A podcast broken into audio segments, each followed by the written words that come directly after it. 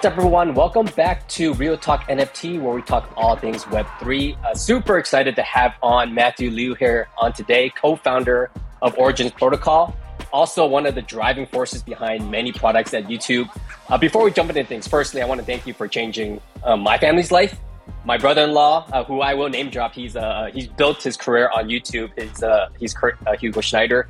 also, myself, I last year I divested my own YouTube channel uh, so it was really meaningful to me and my family. I know you're one of the early pioneers there.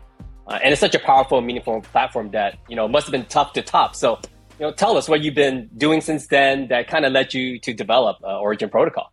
Yeah, yeah. First of all, I just want to say uh, that's uh, totally undeserved, right? YouTube was uh, a phenomenal startup that um, required, you know, the very, very hard work of, you know, the two founders, Chad Hurley, Steve Chen, uh, who still continue to mentor me a bit today, but also just like a nice. much larger uh, team. So, um, you know, everyone kind of deserves the credit there, but I'm glad you had such a wonderful experience being a creator on uh, YouTube. And uh, you're right. Um, it took a really, really long time to find something that was um, equally as exciting and potentially transformative as my uh, experience at YouTube. Um, I was really spoiled, right? I joined YouTube hmm. right out of grad school um, was the earliest employee there for a while, um, um, was one of the earliest product managers, and really got to see how um, this transformative technology, as well as changing social paradigms, right? This concept of user generated content and everyone can be a creator um, has really, really changed the world. And um, now YouTube is obviously a hugely massive business, right? You know, billions and billions of dollars of advertising revenue every year. But I think even more so is like the the impact that it's had, right? Um, billions of people use YouTube. It teaches them how to do things. It entertains them. Um, it gives creators an outlet to, um, you know, create their work and monetize their work.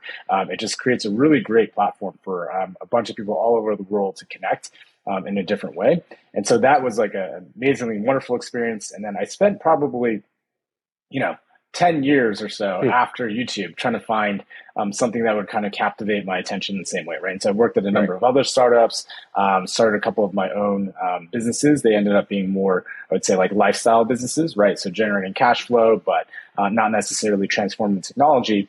Um, and uh, it was really when um, I went all in uh, with blockchain and cryptocurrencies. I was mm-hmm. like, hey, this is the next thing, right? This is going to empower people um, in, uh, again, a hugely transformative way. Um, it's not just, you know, a very niche thing, even though it might start very niche, but at some point, this is going to be something that's used by billions of people right. um, and transform the way that people interact with finance and also uh, even creators, right, with NFTs and stuff now, and where that will go. Um, and also just uh, empower freedom of speech and like expression. And um, there's just so much that can be done with these uh, decentralized technologies. And again, coupled with the technologies are also the changing social paradigms, right? How do you make things a little bit more open, more permissionless, right? Um, break away from kind of the established order and, um, you know, create these new um, systems that can kind of live on their own uh, forever on the blockchain. So um, that's kind of like the overall story arc. Um, I was very fortunate to um, almost like accidentally get into the Ethereum community. Mm-hmm. you know, 2014, I saw someone that was like smarter than myself say, hey, like there's this new thing that um, is launching. It might be the next Bitcoin. It's called Ethereum. I was like, don't know anything about it, but sure, I'm going to throw some money in it, right? Um, so that was when uh, Ethereum was doing its ICO, and I think ETH was like 25 wow. cents in ETH or something. um, didn't throw that much money into it. I wish I did uh, a much larger chunk, but um, obviously Ethereum has evolved quite a bit um, since those very early days. And as it started evolving, and I saw the developer community and some of the technology advancements, that's when in 2016 uh, I decided to go all in, right? And so mm-hmm. we um, sold off one of our businesses. Uh, we shut down another one. Um, um, well, well, we kept it running, but we, we stopped working on it. Uh, and then Josh, my co-founder, and I just uh, went all in, uh, and we started uh, first just like trading cryptocurrencies, right? And um, understanding that mentality, built our own portfolio management tools, some algorithmic trading, bots, etc. And then it's like, you know what, like, let's take the next step, right? We want to actually have much more impact in this space and build something people mm-hmm. will use. And so that was the genesis of Origin. Yeah. Yeah. Wow. You, you definitely touched on a few pieces there that uh, we'll dive deeper into. Uh, yeah. Origin, I think a lot of uh, people uh, like myself are, are, new to it. Um, and you sure. chose kind of an, int- I wouldn't say interesting route, but maybe you explain it to me. It's a, it's a layer two, correct? It's on your Ethereum, it's built on your Ethereum. Uh, it's not a layer two, right? Oh, it's, it's not. a set okay. of protocols uh, that are built on Ethereum, but it's not. Um, it's not a layer two like scaling Oh. solution. Um, Yeah, um, at least not yet. um, but- yeah, when when I first saw the DeFi kind of headline and NFT, Yeah. I, I kind of took that as you know, hey, they're like you know like a Polygon of sorts, of having your own native token. How does that mix, and how does that kind of, maybe explain to us how um, that works? I, I can I can walk you through how all that works, right? Yeah. So um, we started Origin in 2017, right? And, and truth be told, um, our original vision, um, you know, was way too early for its time, right? Hmm. And so we were trying to build a marketplace for everything, allow people to buy and sell anything on chain. Um, NFTs weren't really a thing then. If they were, I Hmm. think um, that that would have been um, you know a much better timing for our vision. Um, so as a result, we ended up you know having to uh, explore and pivot a bit um, throughout the years, right? And so um, there was that big crypto bear market in 2018, and 2019, Oh, yeah. where a lot of people thought crypto was dead. But we're like, we're going to keep building. We're going to try to find out um, what can actually be useful to the world, right? Um, and then we actually started running some of these experiments in uh, DeFi and NFTs um, right when kind of like activity was picking up for both of them, right? Mm. And uh, we started with uh, OUSD on the DeFi side, and then um, the original uh, NFT product, which now has become Origin Story. Um, those were kind of like early during those two waves, right? Um, and fortunately for us, um, you know, 2021, we realized like both businesses were working, right? Um, so with uh, Origin Story, the NFT platform, you know, we were working with top celebrities and influencers. Paris Hilton uh, joined as an advisor and investor. We were working with um, all these uh, music producers. Uh, we were working with NFT artists. Uh, we even did a collaboration with um, um, Inspiration Four and SpaceX, uh, their first like Mm. Uh, uh, you know civilian space flight uh, to do NFTs there. And then on the DeFi Nice. side, our OUSD product was um, you know serving you know thousands of users. You know total AUM was around three hundred million dollars. Um, and so we kind of decided that we were going to actually build this um, uh, multiple business lines under the Origin uh, umbrella. And so now we have the NFT business, right, that has its token OGN, and then we have the DeFi business um, that has its uh, governance and value accrual token um, OGV. Um, Mhm. And it's still still like one company, uh, but we run pretty autonomously. Um, we have a fully remote and distributed team. Um, uh, you know, the majority of our code is open source. We have contributors from all around the world, and so we're really trying to build up this like um, Origin ecosystem. Um, and um, you know, I don't want to get too far ahead of ourselves, right? Like we have to make sure our current business lines are um, highly successful in the next few years. But um, ultimately, you know, five years from now, in a um, ideal scenario, uh, we would almost have like a, a suite of different products that we built that have uh, tremendous impact impact on users' lives, right? So almost like a Alphabet with you know Google and Mm. et cetera, et cetera, or like a Meta with its different business units. Obviously, we're much smaller, we're much earlier in the process. Uh, we haven't proven ourselves um, to the same levels of these uh, kind of like Web two um, uh, winners, Right. right? But um, we do want to figure out the right products, the right use cases, and deliver real value. Um, I think that's something that we're really focused on, like long-term utility and impact, um, hoping to get to you know hundreds of millions of users at some point. Yeah, I, I saw that. That's kind of one of the, the missions is to onboard a lot of people. And Yeah. when, I saw DeFi, I'm like, that kind of is like a different language than the average layperson. So Yeah. I was curious to see if you have found a implementation, you know, between the Yeah. influencers that you mentioned um, with the DeFi. So that's that was my first thought. I was like, oh wow, they found a very interesting way to kind of initiate and activate DeFi with NFTs. Let me let me dive into this. But it's, it's kind of siloed for now, right? Um, Yeah. So that's pretty cool. And you have these different business segments, and you're going to expand upon that. Okay, got it. Yeah, yeah. Um, I, I will say that, like you know, today what we focus on is like how do we make this like easier um, for Right. people, right. So our DeFi products are definitely, um, I would say, simpler to use and maybe less uh, degen, as as people would say Mhm. in crypto, right? It's not about trying to uh, make the most money in the shortest amount of time possible, Sure. and then go from like opportunity to opportunity with these opportunities uh, you know disappearing it's much more around safety security ease of use sustainability right um, Yeah. so our two products um, ousd and oeth um, they're essentially um, really easy to use products right oeth actually just launched uh, two days ago it's a Mhm. brand new product Oh wow. and, and the idea is like earn yield as fast as you can on Ethereum, um, but in a safe and secure way, right? So let's say I send you a thousand OETH today. Um, at the end of the year, you might have a thousand one hundred OETH, and you wouldn't have to Mhm. do anything, right? Mm-hmm. The OETH just sits in your uh, wallet, it's self custodial, but it's earning a yield um, currently at 12% a year right now, um, based on what the underlying protocol does, right? And so, unlike in other DeFi protocols where you have to potentially, you know, stake or unstake, you might have sure. to like manage your uh, LP position, or you might have to move from chain to chain to get the yields. Um, we're taking a path like, hey, this is a dead simple product. Um, with OETH, you earn ETH as fast as you can, don't have to do anything. OUSD, it's um, USD denominated, so it's like savings, mm-hmm. right? So it's almost like having a high yield savings account uh, on chain where you just set and forget and let it grow for you. So um, that's kind of where we tried to make DeFi as simple as possible. And mm-hmm, then on the mm-hmm. NFT side, it's like how do we create the right creator tools to enable all these different NFT creators and projects, et cetera, to be successful in building up their own ecosystems. Um, and so this part, you know, definitely aligns a lot with um, some of my early experience at YouTube and working with creators there uh, and helping build some of the tool sets uh, so that they could build their businesses.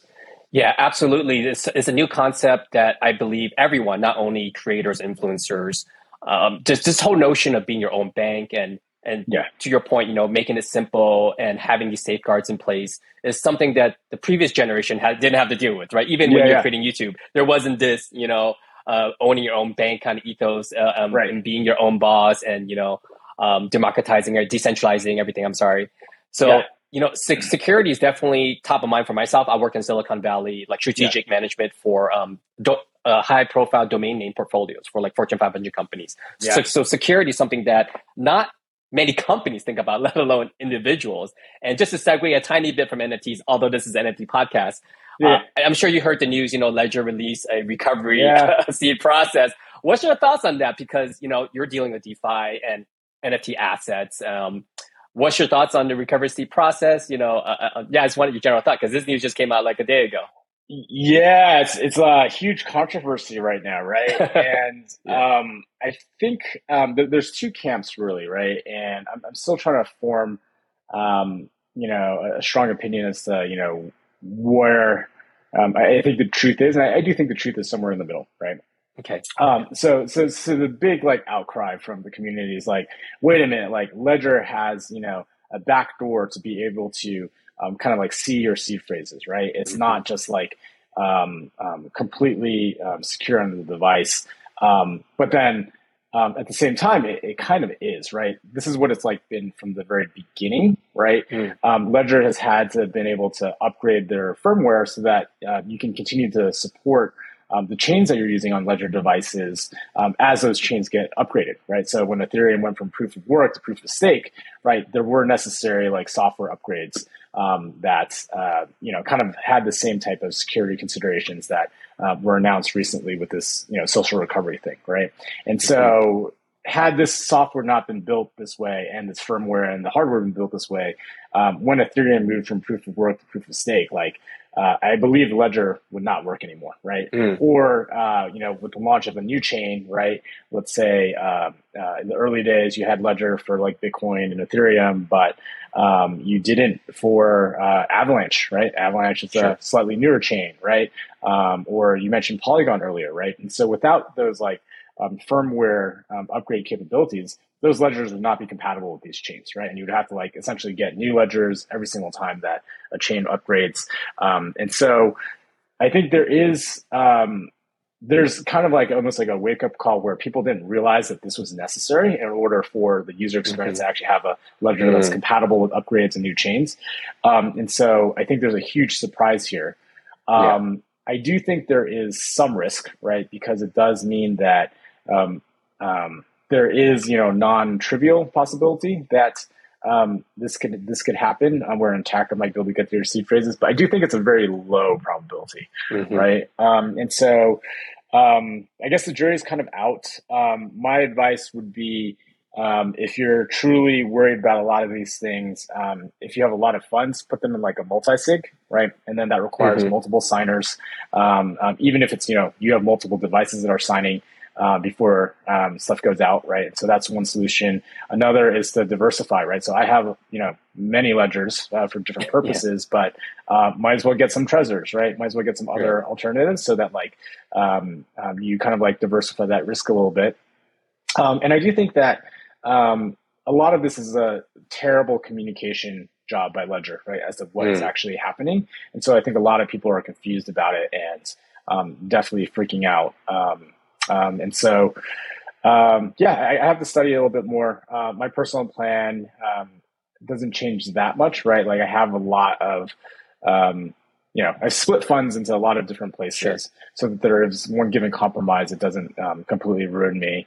Um, and then um, the majority of my like most important funds, right, um, are locked behind uh, multi-sigs like Gnosis safes, yeah. right? And so um, transferring those funds require multiple signings from multiple devices.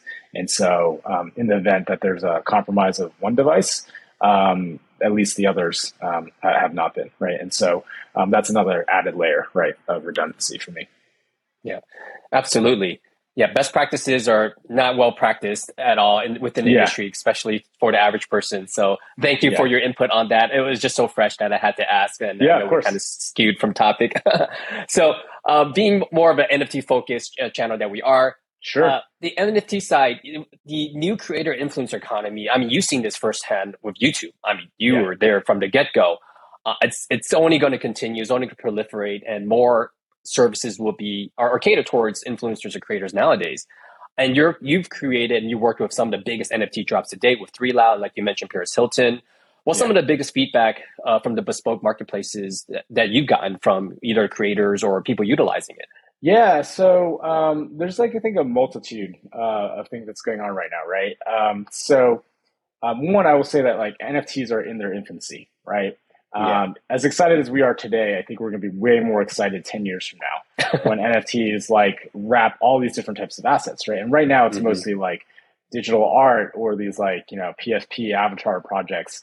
And really people are buying and selling NFTs with like a, um, you know, kind of like an uh, expectation of making money, right? Mm. Um, but I think later on in the cycle, we're going to see NFTs with all this different type of utility right? So NFTs will represent uh, in-game items. It'll represent real-world assets. It'll represent tickets and access passes.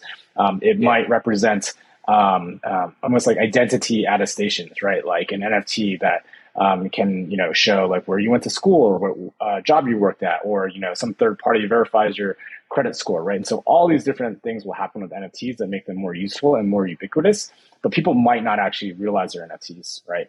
Um, so I think that's where we're going in the long term future. Um, I think in the short term, some of the feedback that we're seeing in the market is that um, there are, um, you know, um, different parts of the uh, um, funnel that that tooling and infrastructure needs to be built for, right? So there's like mm-hmm. primary mints, right? How do I actually issue my NFTs? Then there's things like secondary uh, sales, right? Marketplaces. Then there's like engagement tools and how do I re-engage my community, keep them excited? How do I do follow-on things, right? How do I incentivize them, um, et cetera? And so I think there's going to be like a full set of um, um, products and tools uh, by ourselves, but also by other people to kind of fill these different gaps, right? Um, specifically to marketplaces, which is you know kind of uh, where we're pushing right now. These creator-focused, brand-focused marketplaces. Um, you can think of it as almost like um, uh, an Amazon versus Shopify analogy, right? Mm-hmm. So um, in the Web two world, e-commerce, there's Amazon, right? It's an aggregator. It aggregates uh, a bunch of sellers and then sells uh, to consumers. And those sellers, like, they don't really have that much control, right? They put their like product listing data but um, it's not really a unique experience. They don't really have a direct relationship with those customers. Um, that's the aggregator model. Then you have the Shopify model, which is um, you know what's more of like a platform model, right? Shopify is mm-hmm. a technology platform that allows merchants to create their own storefronts, to maintain direct relationships with their customers, to customize their stores. Um, they have a developer API and app platform that allows these stores to become more customized, have special features, have different like um, pricing models, um, you know, adding different widgets and et cetera, right?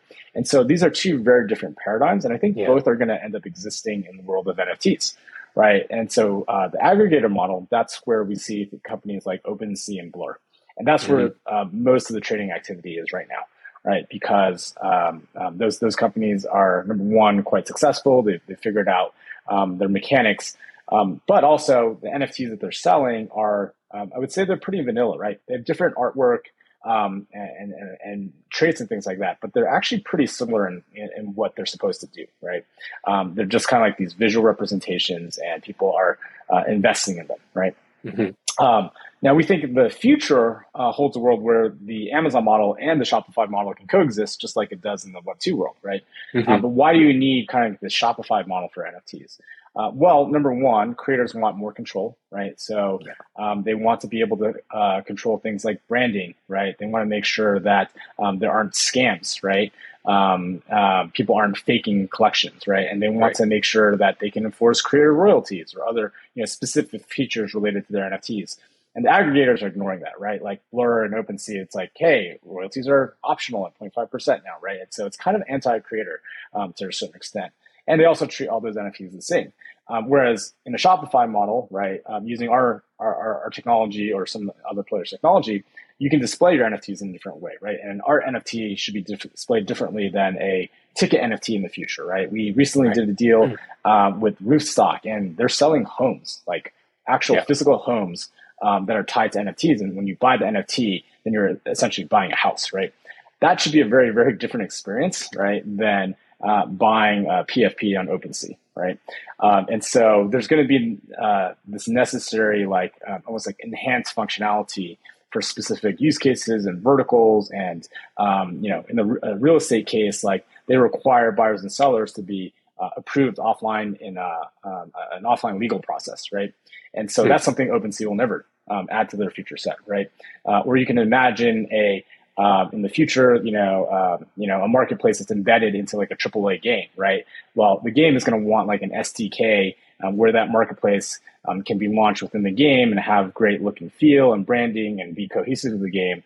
Um, they, they would prefer that over their users leaving the game and going to Blur to buy like an in-game sword and then bringing that back into the game, right? And so, uh, because of I think these uh, new utility cases that we're going to see again, whether that's game or real world assets like real estate or ticketing uh, or access passes or some of the stuff around like digital identities, um, these use cases are going to require unique um, user experiences um, that can be built on common like a common technology platform, just like Shopify is a common technology platform, right? But then mm-hmm. the add-ons, the bells and whistles, the uh, customizations and enhancements, um, that's going to be necessary to to really uh, uh, fulfill those use cases. Absolutely, there's so much to unpack there. Uh, so much great stuff for community members and collectors like myself, yeah. and and also for creators. And just taking Roofstock as example, I mean, they they are. I haven't looked into it deeply, but most you know real estate transactions happening through the blockchain is under the form of LLC.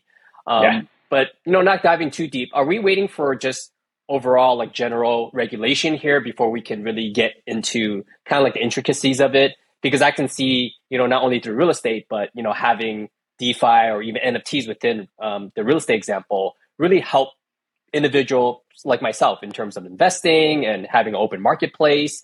Yeah. Um, I mean, is every industry different? Like what? Because there's so much that can be implemented, right? I'm sure you see this across so many different verticals. Uh, what's yeah. kind of holding us back, um, or is it nothing's holding us back? We just kind of have to circumvent the law right now. Well, well, I hope the law's not listening into this podcast, but yeah. um, no, I think there's uh, quite a few challenges before we get to this yeah. future state of the world, right? Um, none of them are unsolvable. Um, they're just going to require hard work, uh, time, and effort, right? Um, so part of it is, um, you know, regulatory or legal related, depending on, you know, the asset, right? Like when you buy and sell a home, there's like federal laws and uh, uh, local laws that are different from region to region, right? Um, um and so that that's one potential piece mm. of it. If you're going to be like uh, using NFTs to represent like commodities or even in a future world like equities or something like that, there's definitely some regulatory considerations there. Now, there are other categories where um, regulatory shouldn't really come into play, right? Let's say like mm-hmm. gaming um, or ticketing, uh, things like that. Um, but therein, I think it's more of like a, a, technology innovation as well as user adoption issue, right? Um, NFTs are still pretty niche, right? In the yeah. grand scheme of things, even though there was like this huge uh, NFT spring in 2021 where everyone was learning about them, um, but the number of like active wallets trading NFTs, um, is still rather small, right? And the power users number are kind of like in the hundreds, and then like the overall users, you know, hundreds of thousands, et cetera. Um, but I think we need adoption of uh, crypto in general, of Web3 wallets, and of NFTs to go a little bit broader before some of these use cases really make sense, right? Because the market size needs to be big enough if you're building like an NFT ticketing platform, right? Or um, yeah. an NFT platform for real estate, et cetera. And so I think that is going to take a little bit of time. Um, now, there's also some innovations that should be happening with NFTs just on like the technology side. that um, haven't quite happened yet, right? How do you make NFTs like easier to use and more flexible and mm-hmm. um, have more logic, right? Yeah. Um, NFTs are um, frankly like they're pretty um, pedestrian, right? But there are some new like uh, EIP standards being uh, put forward, um, and uh, uh, I guess like new ways of thinking about NFTs, right? Um, whether there's um, you know um, there's like 6551 is a new EIP being proposed that allows NFTs to essentially like control other assets, right? Mm. And so an NFT can own other NFTs, right? And that could wow. be really interesting in like a gaming context, right? So your your character NFT could own like a hat and a sword and whatever, mm-hmm. right? And that can all be kind of transferred in a single bundle. And so rather than me sending like individual pieces of my character to you if I'm selling, it's like I sell my entire character and the character sets mm-hmm. items to you in one transaction, right? And so there's this concept of NFT bundling. Uh, but there's also stuff like, hey, an NFT can be used for um, DAO governance, right? Um, if you hold oh, this man, NFT, yeah. then you can actually participate um, and help govern a DAO based on on-chain smart contracts, right? Um, stuff like that is being built out, and, that's super interesting because then that makes the NFT more powerful, right? It's not just um, um, kind of like this piece of artwork; it's almost like a, a key, right? And if you hold uh-huh. an NFT, you have the key to um, you know, a DAO or a treasury or, you know, a set of smart contracts that can um, do stuff. And so um, there are concepts right now being explored where like an NFT can own um, and you know uh, ERC20 tokens, right? And so um, let's say I have this NFT and it represents you know 100,000 USDC uh, on the back end. If I send you this NFT, all of a sudden you also get control of the 100,000 USDC, wow. right? That's a pretty interesting and novel use case that we haven't really seen play out yet. But once these things start playing out, like you can imagine the combinatorics and the permutations where NFTs can start doing all these cool things. Um, and so I think those are some of the things that are um, super interesting as well. The um, the user abstraction um, uh, uh, EIP 4337 is like super interesting.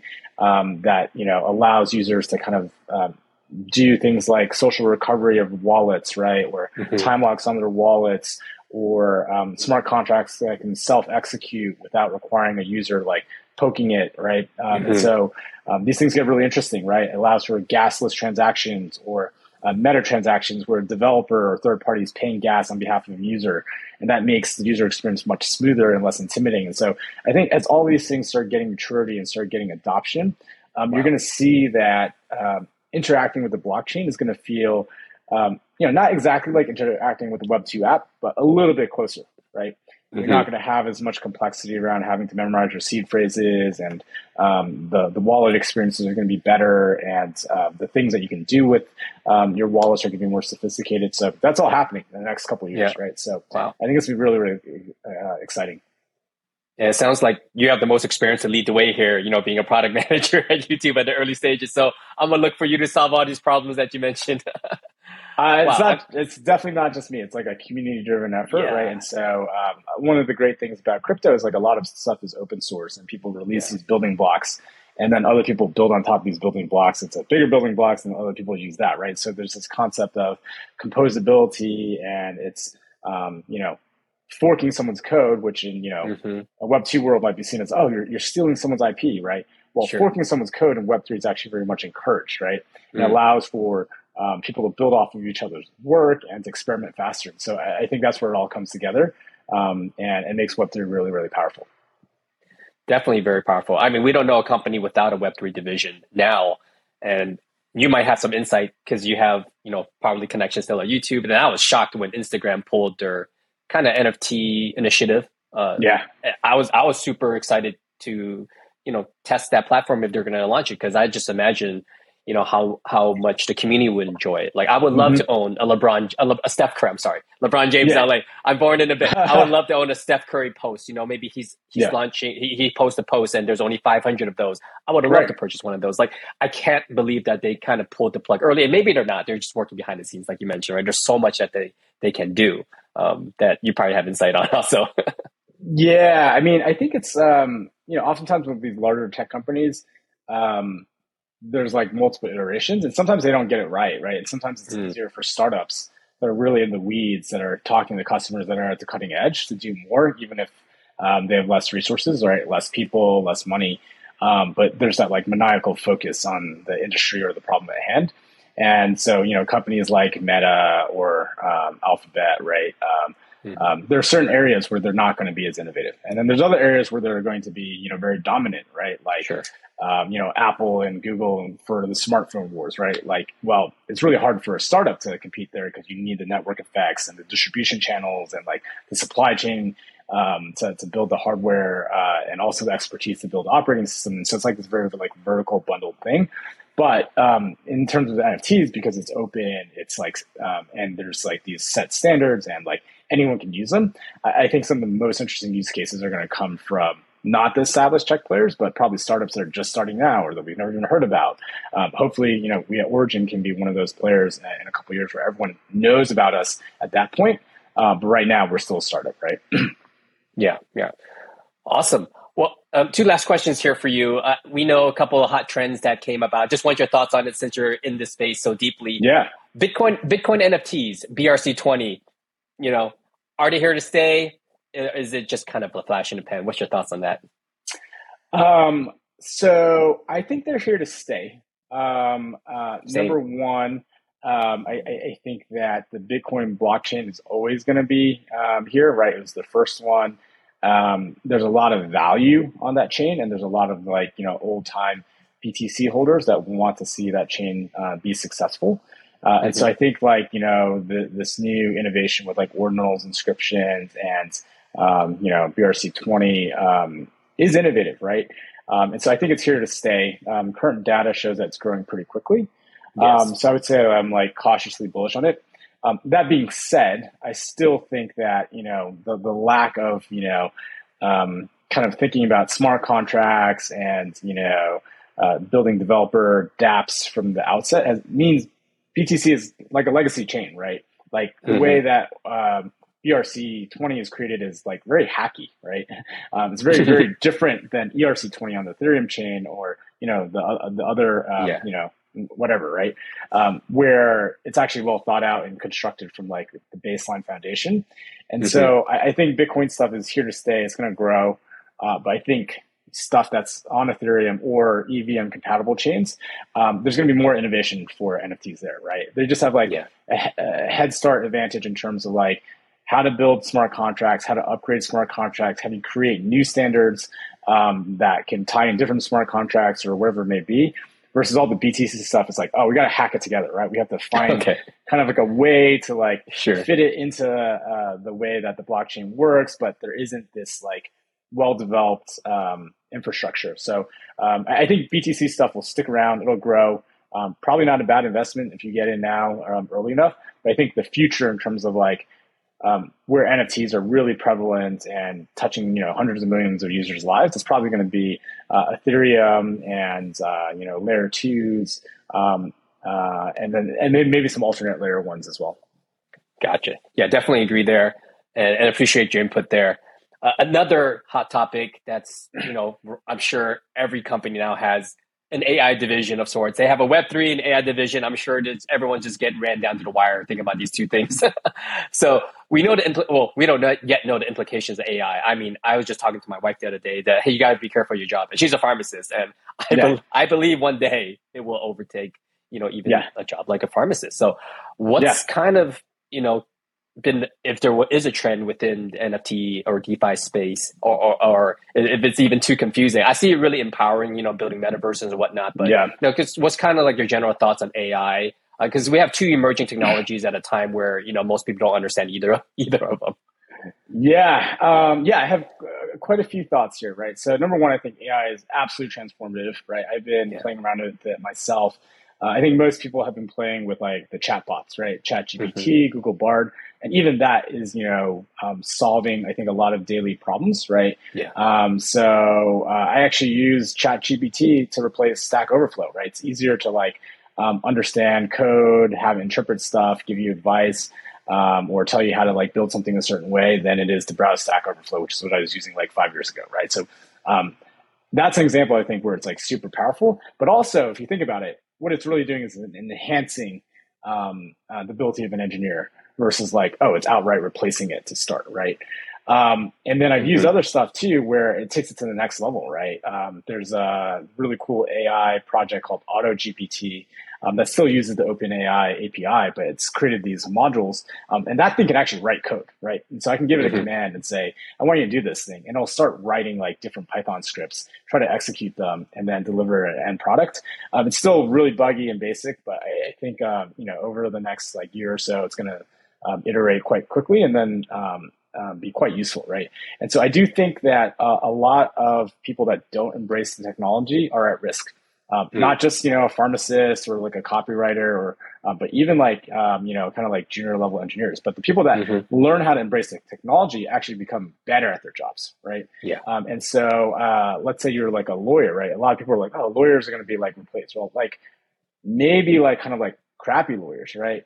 But like the the you know you know lawyers that really understand what to do and like bring in AI to kind of like um, enhance their work, they're going to be able to do research faster, right? They're going to be able to understand yeah. um, the intricacies of the law faster, and they're going to be able to uh, potentially use that to their advantage when they go, um, you know, create agreements or deals, or when they go to trial, et cetera, right? And so I think it can be um, quite enhancing if used properly. Um, in the world of I think like um, crypto plus NFTs, uh, you know, plus AI, um, that's mm-hmm. going to be quite interesting. I'm not sure how yeah. it's going to play out. Um, so two two things I can talk about right away. So um, one thing that you know some people in the NFT community don't like is the fact that AI can now generate like art, movies, mm-hmm. things like that that are competing with like you know human creators, right? right. Um, so I think there's like some serious discussion debate that needs to happen there.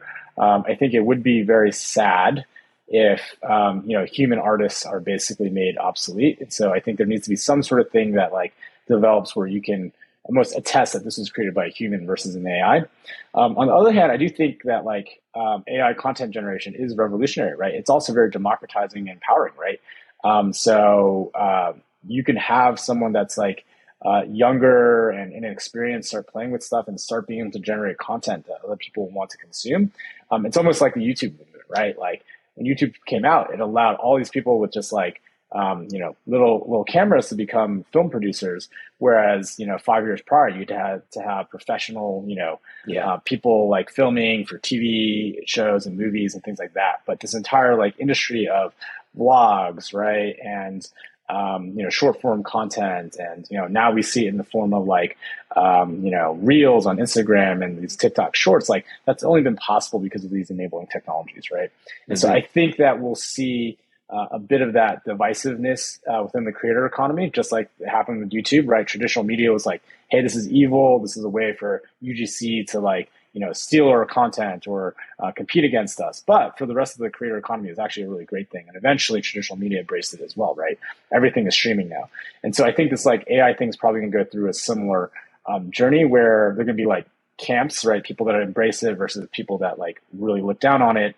And I think the truth is somewhere in the middle again, right? Mm-hmm. I think that with all new transformative technologies, um, they oftentimes create new opportunities but take other ones away. And um, it's us as kind of users of the technology, it's up to us to figure out like, hey, are we going to bring these into our lives and make the best of it? Because the technology is definitely going to be here, right? You can't right. take away AI now that it's being built, right? Um, it, it, and it's just going to keep um, going. And so I would say like, um, creators like figure out how to use it to your advantage, right? Don't yeah. lose your authentic sense of creating like um, from yourself, but like think about using it to like you know perhaps enhance images or artwork right or if you're a writer uh, use it to like um, kind of um, do um, editing or be your um, um, kind of like idea generation thing for stuff right like there's ways to like bring it into your system to still be authentic as a creator um, without saying hey like forget this ai thing right yeah. so i think that's one interesting theme at the confluence of ai and nfts now, there's another, um, I think, like more controversial um, take, which I, I, honestly haven't been able to wrap my head around yet, right? Which is like there are some like ethos differences between um, AI and um, crypto. If you kind of like map out how um, both of these technologies could um, be successful, right? So mm-hmm. on the crypto side, it's all about uh, being permissionless, about um, um, open source, around right. uh, decentralization and distribution, um, basically like coordination of trustless actors. um, and not really kind of like hoarding data, right? On the AI side, it's all about hoarding data, right? right? Like you think about, you know, crypto's complaints about advertising models in Web two.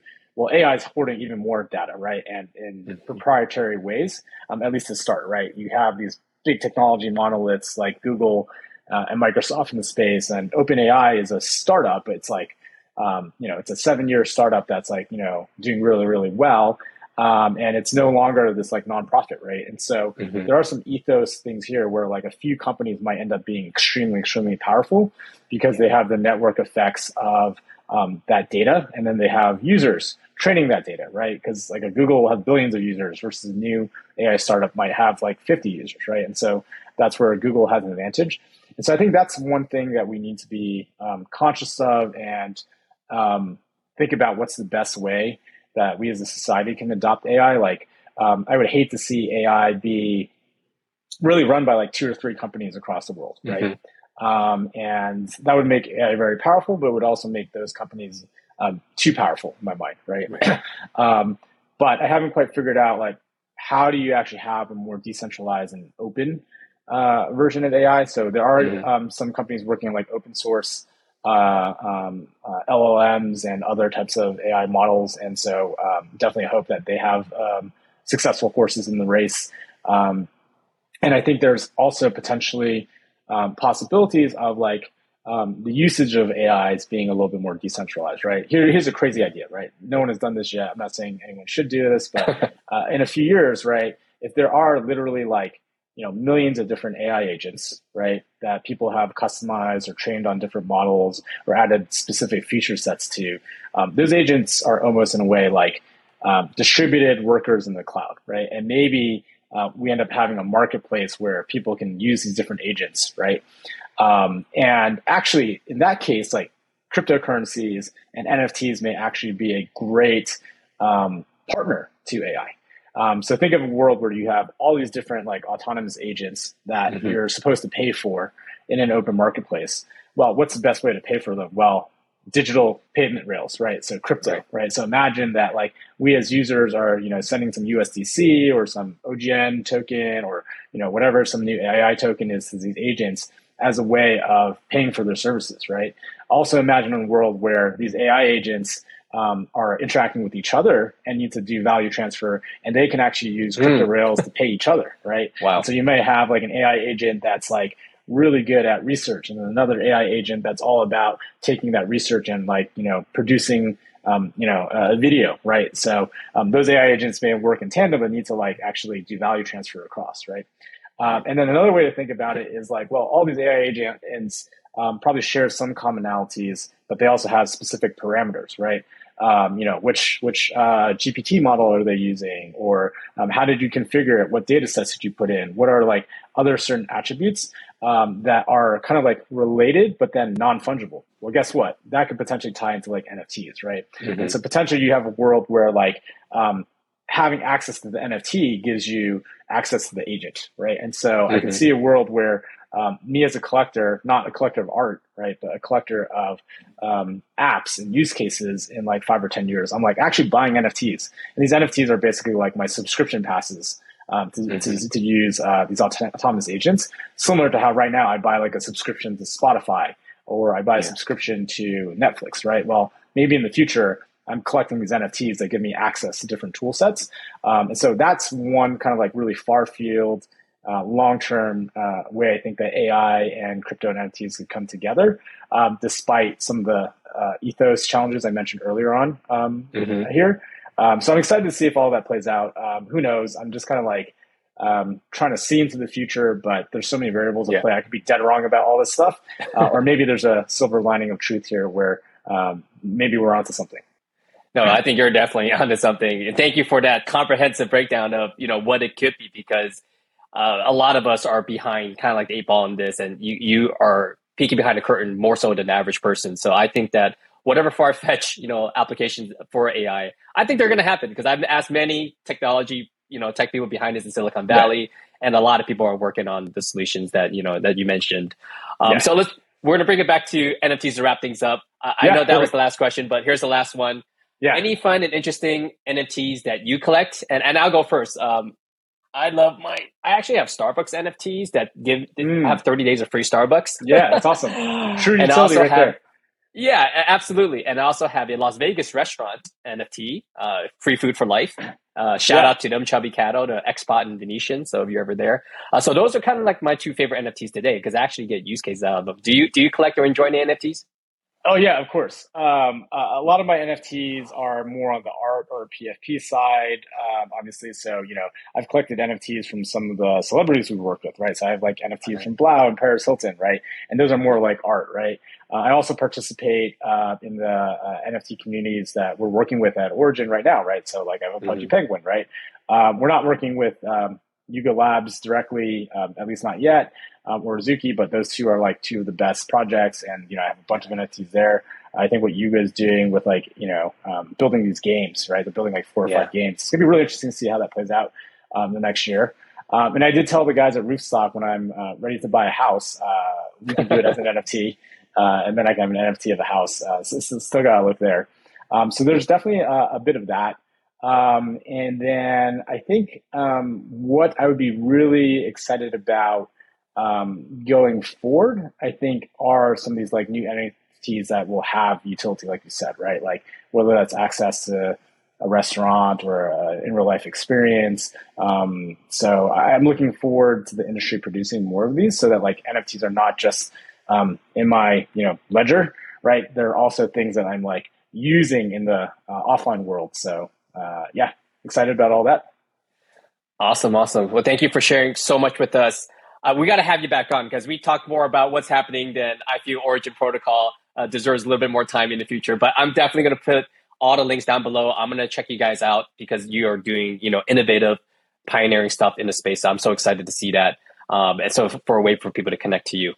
Yeah, thanks so much for having me. Really enjoyed the conversation. Uh, again, happy to come back and just riff about uh, updates and uh, new innovations. I'm sure like everything's going to look different in another three months and another six months, right? Like the space moves so fast, and especially when you're talking about like crypto and then these other uh, adjacent industries, whether that's like AI or whatever it might be. Um, mm-hmm. I think mm-hmm. that technology, the rate of technology is going like exponential, right? And so it's yes. hard to keep up, but it's really fun too. Yeah, I've been saying it's dog years, but it's more like you know double dog years, whatever it is, in a week with, with the onset of this new technology that's coming on. So yeah, we would love to have you back to talk all about that stuff. I appreciate yeah. your time. We took more than you know than we can for, so thank you so much. Yeah, it was a pleasure to be here. Awesome. Thanks so much.